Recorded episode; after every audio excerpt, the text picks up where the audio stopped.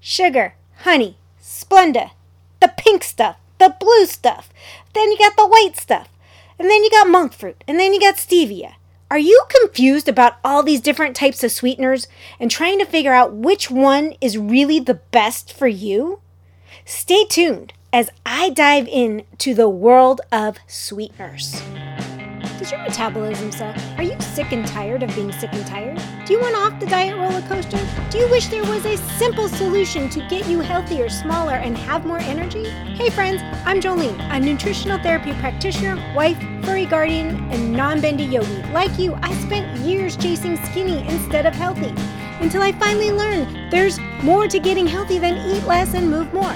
Welcome to Holistic Health Made Simple, where I share all the tips, tricks, and science to set you free from the diet overwhelm and frustration with the ever changing health rules. We go beyond the calorie and diet dogma to equip you with simple changes to real food, mindset, and lifestyle. If you are ready to learn to tailor your journey to your current health, implement simple solutions, and achieve undeniable results, then this is the podcast for you. Pop in those headphones, take a deep breath, and let's get healthy.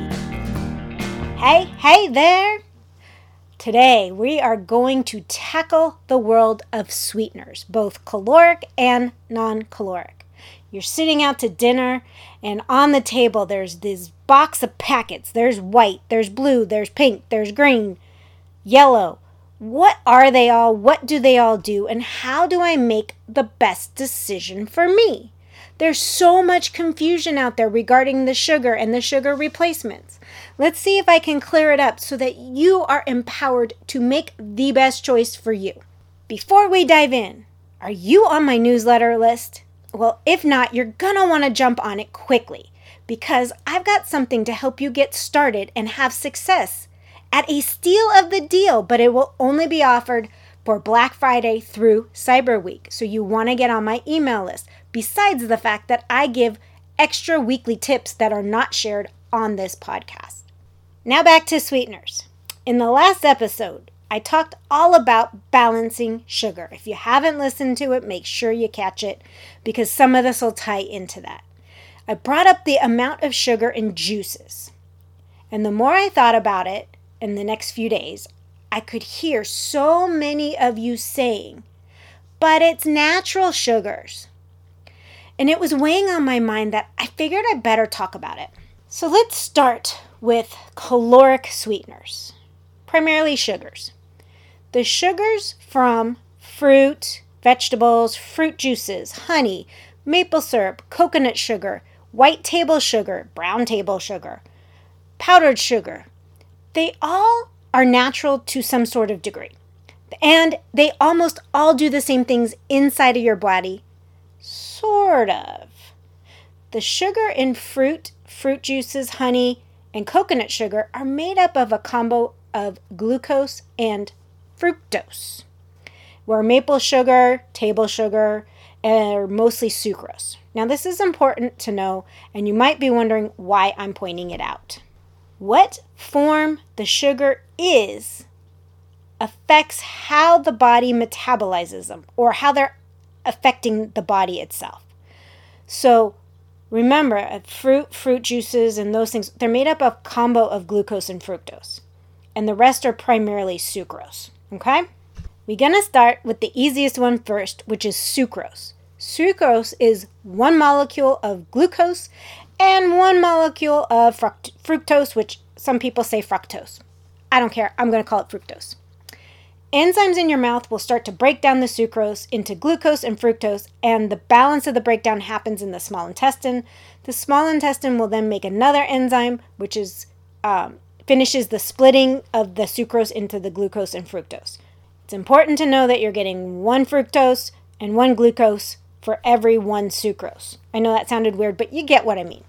So now when we go into glucose, glucose is absorbed directly through the lining of the small intestine into your bloodstream. From your bloodstream, it gets delivered to your cells. Because of this, it raises your blood glucose quicker. To get into your cells, insulin's released and is needed to shove it in. Go back to the last episode, it'll explain a little bit more on that process. It's important to note that the carbohydrates that are not an actual form of sugar or fiber are broken down into glucose as well. Glucose is the only form of sugar that is used as energy. But remember, all extra is still stored as fat. Now, fructose. Fructose, like glucose, is absorbed directly through the lining of the small intestine into your bloodstream. However, doesn't raise blood sugar as fast as glucose, it's much slower, and it doesn't immediately need insulin. So you might be thinking, well, fructose is way better, right? It's got to be a better thing. Well, it does something different that can cause issues. Fructose has to be converted to glucose to be able to use as energy. And unfortunately, this can only be done in the liver. So, when fructose enters the liver, it kicks off a series of these complex chemical reactions that we don't really need to know about. One is that the liver uses fructose to create fat. This process is called lipogenesis. Now, give the liver enough fructose, and a tiny fat droplets begin to accumulate in the liver cells. This buildup of these tiny fat droplets in the liver is called non alcoholic fatty liver disease because it looks like j- what happens to the livers of people who drink too much alcohol. Fructose was once only a minor part of the diet, at about 15 grams a day from fruits and vegetables. But now, people are consuming four to five times that amount due to the refined version, you know, that high fructose corn syrup, being added to all the processed foods, as well as the prevalence of fruit juice and other sugary drinks. You know, besides soda, think of your frappuccinos. Now, my comment in the last episode that it is better to eat a piece of fruit over drinking fruit juice makes a whole lot more sense, doesn't it? Now, for some scary facts. Non alcoholic fatty liver disease was almost unknown before 1980. It now affects up to 30% of adults in the United States as well as other developed countries. Between 70 and 90% of those people are obese and have diabetes or are developing diabetes. So it's important that we focus on balancing out our blood sugars so that we do not develop these metabolic diseases and make more fat, especially if we are working so hard on losing fat and building muscle so that we live a long, healthy life. Limiting sugar to what is found in your fruits and vegetables is the safest way of doing this. But what about the other sweeteners? We all have sweet tooth, so I know we're all looking for something sweet and if we need to cut out the added sugar and the fructose added from drinks and stuff, what about other sweeteners? So, we can break them up into two classifications artificial or natural. But it's important to remember that even natural sweeteners, non caloric or not, are still processed. Not many people use the leaf of stevia straight from the plant. The only thing that I think we use as a society that is pretty much in its true form is probably honey, especially if you're getting raw, unfiltered, unpasteurized, and all that. But other than that, every single sweetener out there has to be processed in some way, shape, or form for us to use it. The most popular non caloric artificial sweeteners are sucralose, acesulfame potassium, which is also known as ACE-K, aspartame, and saccharin. There's another grouping of artificial sweeteners that are used a lot in baked goods and sugar-free sweets, which are maltodextrin, maltitol, maltose, um, and there's a bunch others. The ones I listed at the beginning are actually the most popular, especially when it comes to sodas and other sugar free drinks. As for the natural non caloric sweeteners, they're things like stevia, allulose, monk fruit, and erythritol. And some of you might be thinking, how are allulose and erythritol considered natural? It's because they're a derivative of something natural and not a chemical to look like something's natural. It makes no sense to me, but th- those are classified as natural because they do um, show up in nature but when you're buying them, they're generally manufactured or cultured to get there. So they're still produced in a somewhat natural phase, and there was air quotes there. Okay, so if you scour the internet, you will find strong opinions on all of the ones I have listed, good and bad. Studies have shown issues with the artificial ones from disruption of the gut microbiome to cancer and a host of other things. They often lump in the natural ones with the artificial ones. They just call them all non caloric sweeteners. The poison's often in the dose, meaning how much are you ingesting. These studies are done using amounts of the sweeteners that are so high you would have to drink something like 100 sodas. I might be exaggerating, but I've done the research and it's not an amount you would get from having a soda a day. Now, I am not saying that makes these sweeteners safe. I am saying that more studies need to be done to see if the same results happen in the amount we eat. Because remember, you can drink too much water and die. So, are they problematic? Are they not? I don't know. I'm not going to say yes or no. I personally will stick to the natural ones. But with that, those also are not heavily studied. There's very few studies. There's a lot of new studies coming out about allulose being good for the gut. Erythritol, on the other hand, is produced in the gut, so it's kind of really natural to us. However, there's also side effects. Both erythritol and allulose come with carbohydrates that are said to actually just pass right through, kind of like fiber. But do we really know if it does or not? Because I've spoken to people who react to both allulose and erythritol, which makes me very skeptical of the body actually not processing it. Now, they could be the exception, but there's a lot more than people will say because everybody says it's safe and nobody speaks up that they're having this digestive distress. I, for one, do not tolerate erythritol at all. I mean, I can tolerate in really teeny amounts, but in like if you give me a, a bar or something with it in it, like in a normal amount, I'm straight in the restroom. It does not sit well with me. And then if I have too much allulose, I have the same problem. So the question is are they as safe as people say they are? Is it something that some people react to and others don't? Is it a gut microbiome thing? I can't answer it because there's no studies at all. But because people do process it, even if it is a small amount, I don't love the net carb game for that exact reason the body has to be processing it. Does it mean that it's used for energy or not? Not necessarily, but if the body's processing it, we are on a slippery slope of what we're doing to our bodies or what we're putting in our bodies. So I would prefer everybody sticking to total carbs because often when erythritol is used, that total carb amount is huge. So remember, I'm just educating you on what these all do, both sugars and honeys and fruits and fructose and these non caloric sweeteners. You have to make the best choice for you and your health because each one of us needs to do what is best for us to be healthy, not what society says. You shouldn't have metabolic diseases. You know, there's going to be people who can do fine with caloric sweeteners. And there's some that will do fine with the non caloric ones. And some will have some combination of both just so that they can reach their health goals without those metabolic diseases. Now, when we get to stevia and monk fruit, I forgot, I haven't touched on those yet. When I talk about stevia and monk fruit specifically, I am talking about them being consumed in their pure form.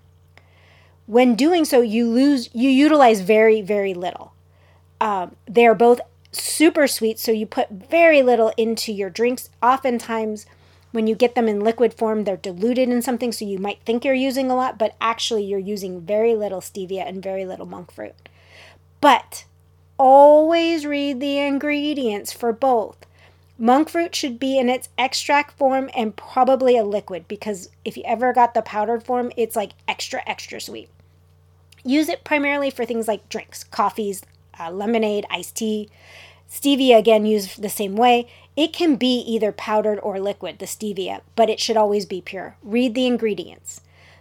They're both often uh, cut with other forms of sweeteners. Either sometimes it's dextrose, which is sugar, um, other times it's erythritol and allulose. The front may say monk fruit or stevia, but the back of the package where the ingredients are, it'll list whatever it's cut with, especially if it's in powder form. Always check to make sure it's not cut with something else. Going back to my personal opinion, it's to stick to as little sweeteners as possible, caloric or non caloric. That's not to say that I don't have things with sweeteners. I do like my chocolate. It just means I do my best to limit them. I limit them mainly because it does stir up that sweet craving monster in me personally, whether they're sugar free or not. So it's best for me to avoid them um, and just have them on occasion. Treat them like a treat. Also, my taste buds have changed, so I can do that. And I know that's not easy for everyone, so sometimes you just have to give them up.